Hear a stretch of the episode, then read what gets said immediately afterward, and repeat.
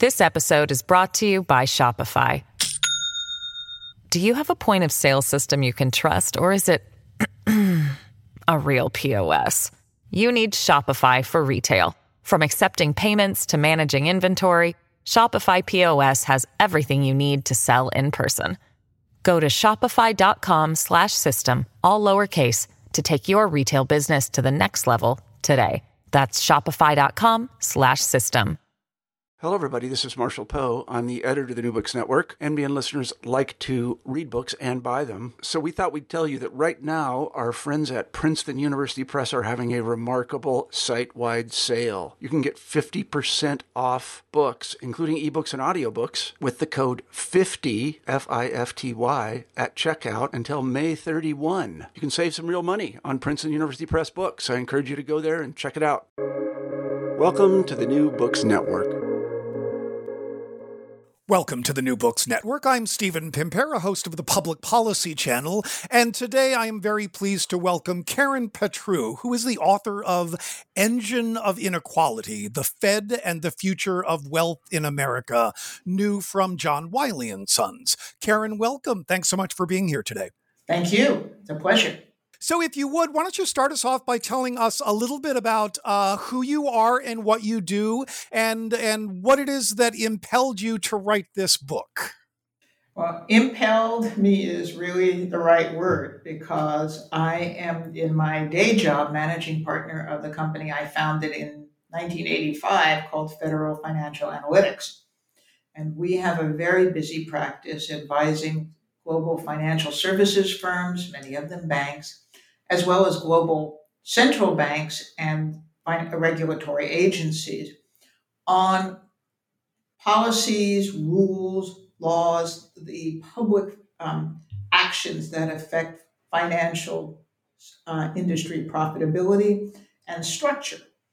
So I've been spending lots and lots of my time over the years trying to understand monetary policy and regulatory policy and how it affects financial system, and watching the rules after 2008, and especially after 2010, it was really clear to me that there were a lot of unintended consequences, partly from the collision of monetary and regulatory policy, and partly because the Feds, and I'm talking strictly the United States, but I think this is true in other countries as well, the post-2010 framework made banks a lot safer. But that changed the bank business model in ways regulators didn't anticipate and actually led to significant vulnerabilities in the financial sector as a whole, vulnerabilities that we saw all too evident last March when the global, particularly the United States, non-bank financial system collapsed under the stress of COVID, and the banking system around the world stood remarkably firm. So looking at all those unintended consequences, I started working on a paper for one of our clients in 2016 about the impact of monetary and regulatory policy and the ways in which they undermined financial stability. The more I got into it, the more I thought, partly because I was reading Thomas Piketty's masterful book, Capitalism in the 21st Century, and it was opening my eyes, the more I thought, I think economic inequality is an unintended consequence too. Now, I started on my own time really thinking that through. How could it be that the unintended consequences of monetary and regulatory policy, particularly with a focus on the U.S., had such a profound impact? And once I sort of got that together in my mind, I actually used an invitation in early November, 2 days before the United States election in 2016. I was invited to give the after-dinner address to a group of global central bankers. And I laid it out for them why I thought then, 2016, monetary policy and regulatory policy were making electorates much more unequal and therefore a lot angrier. And the central bankers went kind of, that's interesting. It could be true. Then we had the U.S. election. And with economic inequality so much on my mind and financial policy, it really seemed to me that that was a large reason the election turned out the way it did. Hillary Clinton's key votes, particularly African-American votes, didn't turn out for her. And I thought one of the main reasons was she took the line the Fed and the Obama administration did, which was that after 2010 and particularly 2014, the U.S. economy was a, quote, and this is the Fed's favorite phrase, a good place. Well, it was if that place was Park Avenue, but it wasn't in most African-American and minority communities, and people didn't want to vote for Donald Trump, but they stayed home.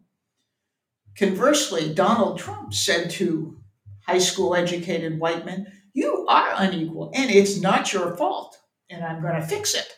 I hear you. Now, he said a lot of other things that I don't think he should have, and he never fixed it. He made it a lot worse. But he spoke to that inequality and the anger that it rouses. So that's when I started to write my book in 2017, and why I wrote it and why I spent nights and weekends doing it, because I do have a lot of other things to do.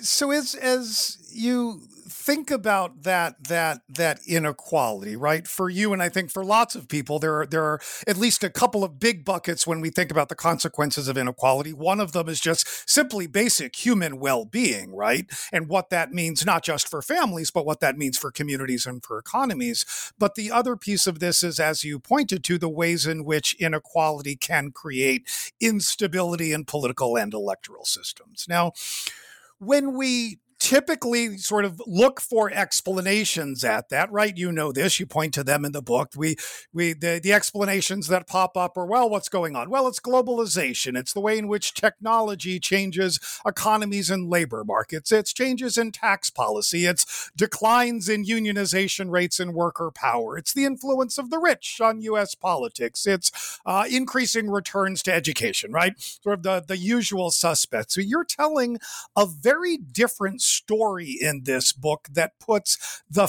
Federal Reserve at the center of the story. So walk us through that case. Why should we be adding in the Fed to our thinking about what creates this kind of insecurity, this kind of inequality? That's a great question, Steve. And the reason really struck me, because when you just pointed to, when you look at inequality, economic inequality, whether it's Piketty's book or the much great amount of research, you named many of the causes, demographics, among others, globalization, technology, education, unionization, political dominance. What struck me as I really started to think about that, that's all true. And I think particularly if you look again at the work in the World Inequality Database or Piketty, you see, and I agree, terrific amount of increase in U.S. economic inequality starting in about 1980. But what I saw when I started looking at the data, which didn't exist at that point in other sources, was that after 2010, something really happened in the United States, because the United States was already unequal in terms of both income and wealth. But starting in 2010, inequality, especially wealth inequality, shot up. And in fact, it shot up faster and farther than it ever has since in the 20th century. So we didn't all suddenly get a lot older. Trade policy didn't change. In fact, tax policy got a lot more regressive under Donald Trump with the big tax cuts for the rich and for corporations. But inequality marched on, and you'll see in my book, there are several charts which show how significantly U.S. economic inequality increased. And I think the only significant variable in the policy arena in the United States, starting in 2010, when you see this sudden, just electric charge, the engine of inequality really revs up. And I think when you think about it, you recognize that what is income, what is wealth but money? And who controls money more than any other U.S. agency or really force? It's the Fed. And a lot of the Fed's policies, the more I looked at it, I think had direct and demonstrable, unintended, but direct and demonstrable inequality impact. So the actions the Fed took in particular in response to the real estate financial banking crisis that led to the Great Recession, you're arguing accelerated these longstanding trends about inequality and, by the way, left a large segment of the population that much more vulnerable to the COVID crisis when it comes along. So is this simply a story of interest rates being too low, or is it more complicated than that? That's an important part of it. It's a combination. Like everything else, this is complicated. It is a combination of ultra-low rates, often negative in real terms after taking inflation into account. It's the impact of the Fed's giant portfolio distorting the way the financial markets work. It's the impact of the Fed's safety net between financial markets, which made the power of ultra-low rates for yield-chasing high-risk behavior and the further incentives for equity investments and corporate bonds due to the portfolio. It powered those up because first there was the Greenspan put, now there's the Powell put. You know, the Fed steps in when markets tremble, creates a tremendous amount of moral hazard, no lose propositions. And then finally, you had the post-crisis rules, which, as I said before, made banks a lot safer and the financial system a lot more vulnerable, in part because so many households took on a great deal more debt. The more vulnerable the American household, the more debt it has and the less capacity that household has to absorb even a $400 unexpected expense, let alone unemployment or the grave disruptions we saw when COVID hit. But for those households, those low interest rates are helpful, right? Because it's the cost of that debt is relatively low. So why does these low interest rates wind up having disparate impact on wealthy and non-wealthy households? It's because for low, moderate, and middle income households, those low interest rates don't have an impact. Their debt is very high cost. Credit card debt, let alone overdrafts. Still whatever, 16, 17, 20%, right? Yeah. And when you set a sudden unexpected expense, what do? You take out a payday loan. Those are 3, 4, 500% on an annualized basis, or an overdraft, you know, a $30 charge for a $15 overdraft. These are very high cost loans. Now, the real impact, the Fed always defends ultra-low rates because it makes mortgages more cost effective. And the idea is that people with high interest rates go refi their mortgages and reduce their rates, and that creates consumption capacity, and that makes the economy grow and all is right with the world. But it isn't true. Those refis are largely taken out by upper income white households. There's a lot of data in the book, elsewhere now, as COVID's hit, there's even more compelling recent data that I didn't get into the book, showing that refis have tremendous disparate impact on communities because minority communities, low-income communities, have lower credit scores, and for them, mortgage credit is either unavailable or, yet again, high cost. At the same time, ultra-low rates really eviscerate a family's ability to save because you put your money in the stock market in 2007, you had at the end of 2020 162% increase in the value of your investment. If you put your money in the bank after 2008 when rates suddenly dropped through 2020 into now when rates are actually negative in real terms, you lose at least a quarter of the amount you put into the bank just in terms of real return. That's very unequal because most low, moderate, and middle income households aren't able to invest in the stock market. And when they do through 401k or other plans, it's a very small part of their wealth compared to upper income households. So just to sort of put a bow on this, so part of what's happening in this story is that people with means are getting access to money at exceedingly low interest rates. They're investing it in the market and in other places where they get exceedingly high returns. They're benefiting in ways that people without access to capital don't benefit from. You started earlier by pointing out this sort of period of exceedingly low interest rates creating unintended consequences. What does the Fed think it's doing? This episode is brought to you by Shopify.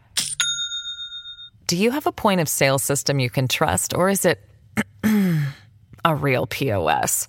You need Shopify for retail. From accepting payments to managing inventory, Shopify POS has everything you need to sell in person. Go to shopify.com/system, all lowercase, to take your retail business to the next level today. That's shopify.com/system. The Fed thinks it's doing, and it says this as of, just Jay Powell said this today.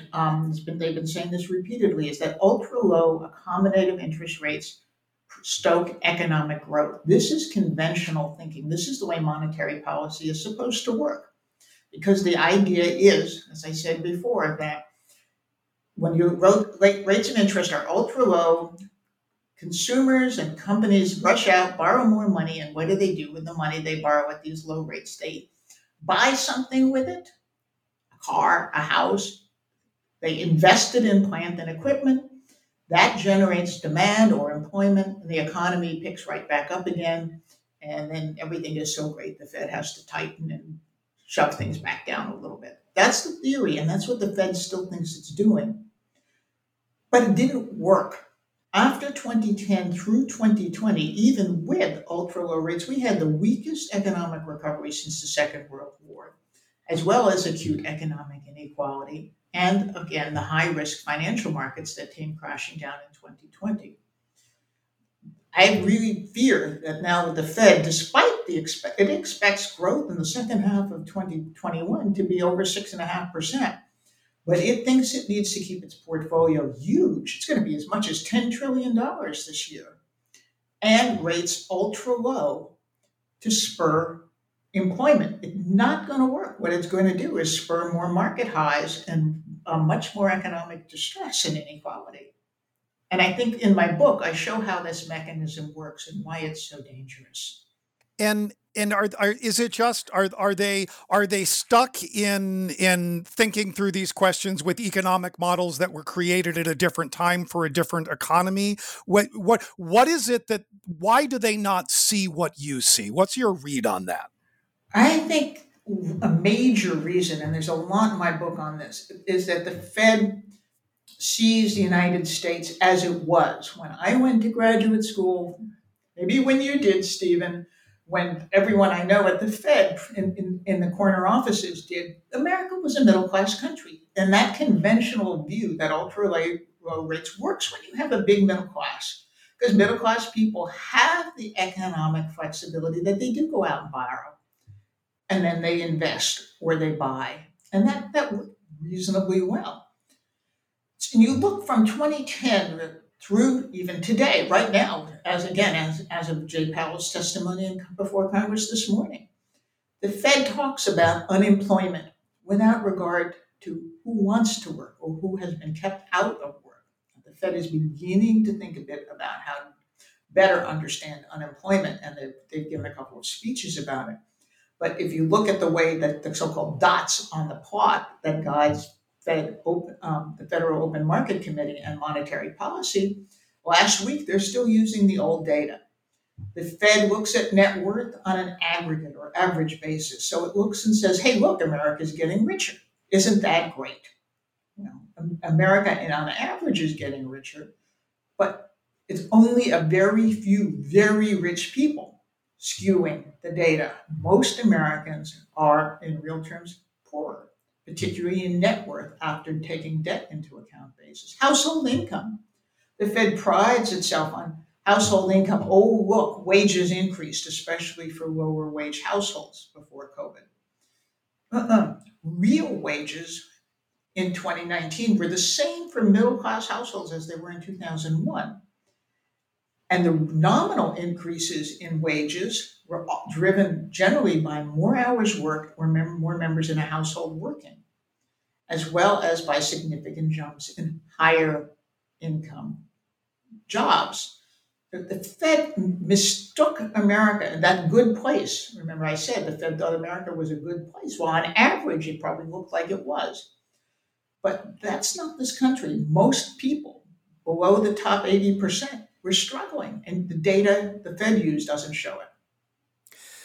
And I feel like I'm asking the same question again, but it's one of the things that all, it's like it all, no, that's not you, it's me. It just sort of stuns me that, you know, this is sort of an undergraduate research methods mistake. Right? I mean, literally, right? It's like, well, wait a minute, right? It's like, you know, Jeff Bezos walks into the room and suddenly we all have an average income of, you know, $80 billion. It's how... I mean, and I know that this is a long-standing problem, right? Sort of the narrow, and you know, arguably more broadly in the economics profession itself, has become too habituated to looking at particular kinds of data measures and not thinking about how to use perhaps more complicated and more difficult measures to get a better sense of what's actually going on more broadly across different kinds of households. Sort of, before we talk about sort of the policy changes the Fed can make, what kind of intervention would you recommend to help them get a richer portrait, no pun intended, of what's actually going on across households in the U.S.? Well, I think I agree with you. I mean, the economists are only now, and it's stunning to me, moving on from the quote, representative agent, the averages and aggregates models to heterogeneous data. This is a big new thing in the last year or two in economics. And the Fed needs to change faster than the profession because it's so influential. And I think pressure from Congress, pressure from listeners on this podcast, I hope pressure from readers of my book may help the Fed see that it needs to move to heterogeneous data. Another thing I should have mentioned before, Stephen, is that another problem, when you mentioned what economists are prone to doing, and this is another huge issue also at the Fed, because economists are the Fed, they love general equilibrium, stochastic, dynamic, neo-Keynesian models that in upside down backwards that, you know, you can run computers on forever. And you look at this stuff and it's completely, I read a lot of this stuff and you say, how could it have made that? The assumptions are nuts. And you shove a lot of stuff into a model, you get a whole lot of stuff out. And the Fed makes policy this way. If you read its model-based assumptions about what its new monetary policy would be, you would think the United States would be in clover because the Fed is following the model, not the money. Chapter 4 in my book is all about this issue of markets don't work by models. Markets work by instinct. Traders are looking for the money. And banks did that. The banks didn't respond the way the Fed thought when it modeled out its financial regulation because banks are profit-making. They didn't just say, as the Fed thought they would, oh, okay, we'll just make a little less money making loans to American households. They said, oh, okay, now we won't make loans to American households. We'll start becoming financial market traders and make the money our investors demand of us. It's the data and the model. And I think the Fed needs to hear from a lot of outside forces that economics is changing and it needs to be out ahead of those changes, not lagging lugubriously behind.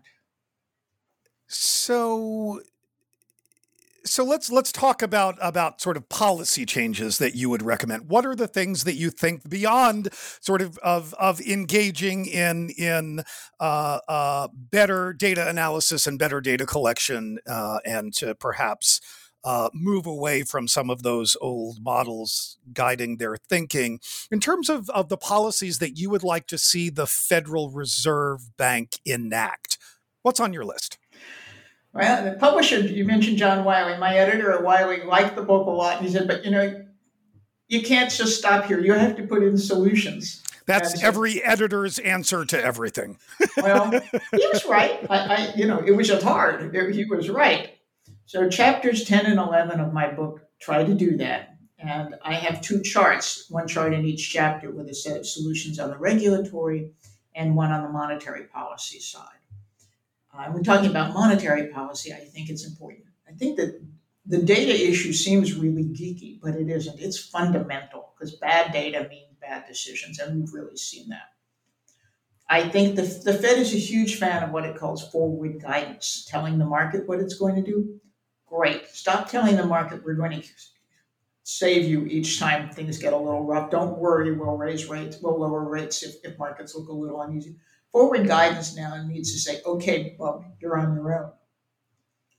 We will obey the law and provide emergency liquidity only in exigent, unusual circumstances, as Section 13(3) of the Federal Reserve Act requires, and on the penalty terms the law also stipulates. No more handouts, especially for junk bonds and other high-risk takers. What the Fed bailed out an amazing amount of high-risk corporate debt that really should have been forced to learn a hard lesson in 2020. Forward guidance and a clear intent by the Fed to reimpose market discipline and end moral hazard would make a great big difference. The Fed should also issue forward guidance that it will normalize rates to a living return rate, a real small, if it wants to be cautious, and I think it should be, because with the pandemic still upon us, financial markets are fragile and the macroeconomy is fragile. Move carefully, no shocks, no surprises, no big bangs, but move interest back up to a more living return that creates positive incentives for businesses to invest in plant and equipment and people rather than just to recycle low-cost debt into more stock buybacks and dividends to the wealthiest people. Finally, the Fed has to shrink its portfolio. It's become a dominant force in the financial markets because any entity with a $10 trillion portfolio defines market conditions. And I think markets are better at defining market conditions than the Fed. The more complex its policies become, the more the unintended consequences and the less the Fed is able to adapt to them. And you'll see another repeat of exactly what happened in March of 2020 because the Fed cannot control. The engine of inequality, as I call it in the book, is running so fast, so hard, steering it is next to impossible. And we can't step hard on the brakes. We need to slow it down and then gently put it in reverse. And the Fed can do that. I try to show how. You've also, and I unsurprisingly, given that a lot of my work has been around poverty and homelessness, sort of love these approaches. But you've also thought through ways in which looking at, say, the recent Recovery Act or the CARES Act, the ways in which more of those funds could have been channeled directly through banks to households rather than through businesses or large corporations. Can you talk a little bit about what some of those approaches might look like?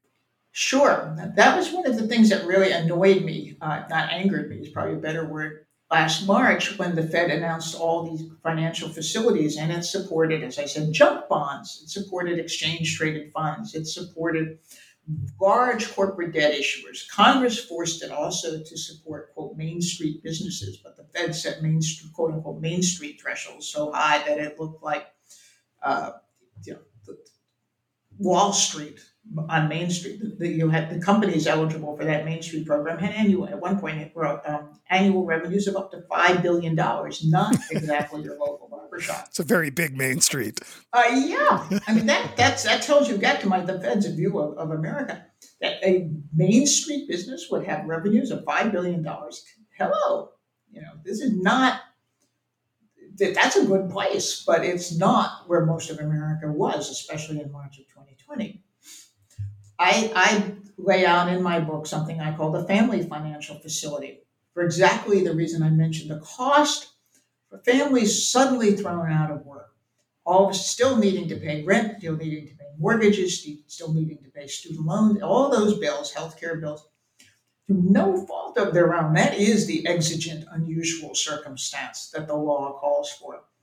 And channeling funds designed for the Fed likes to say, quote, households and businesses every time it puts up a new financial facilities to assist households and businesses. But it goes through the biggest companies on the globe, and that doesn't trickle down. We need ground up, not trickle down policy. And I think the facilities I talk about in my book would accomplish that. And I mean, theoretically, the Fed could literally, sort of send money to banks to buy out late fees or overdraft fees for its consumers at the most basic level, correct? That's correct. And that is a liquidity support. I don't think the Fed should become a giant bank. I think the Fed should support equal banking in emergency circumstances, working through the banking system to support families facing, again, hard luck, hard circumstances through no fault of their own. Although you do include connections to what some people have talked about as a postal banking system in your list of possible solutions. Yeah, I'm for postal banking to the extent it involves government benefits. Gotcha. Yeah, maybe because a lot of things that happened to Donald Trump, and I'm old enough to remember Richard Nixon, and I spend a lot of time thinking about what's going on in China. I don't want the government knowing too much about me. I think keeping our personal finances, except for what we have to tell the IRS, I don't think I want the government to know what kind of shoes I buy. The bank doesn't care to whom I make political contributions. Government benefits through the postal banking system, I think, would speed the kinds of payment interruptions that hurt families so much we saw last March. But our broader federal banking system raises a lot of growth, privacy, innovation, and other questions that trouble me. How hopeful are you that the kind of vision you have for the Fed altering its approach will come to be? I'm always hopeful. I guess I grew up in this country. I've seen the hard times we had, but we're a place of hope where people still want to come because they see us as literally a land of opportunity. I think we aren't now. We could be again. And the response to my book really encourages me. I'm known well in my field, but not as an author in the general trade press arena, and the book, people seem to be really responding to the book as you are, Stephen, and that gives me a lot of hope because I wrote it to make a difference, not to sell books. I really wanted to raise consciousness, and I'm hopeful because I think I am. You've been listening to the Public Policy Channel of the New Books Network, and we have been speaking with Karen Petrou about Engine of Inequality, the Fed and the Future of Wealth in America from Wiley. Karen, thank you so much for joining us today. It's been a pleasure. Thank you, Stephen. It's been a pleasure for me, too.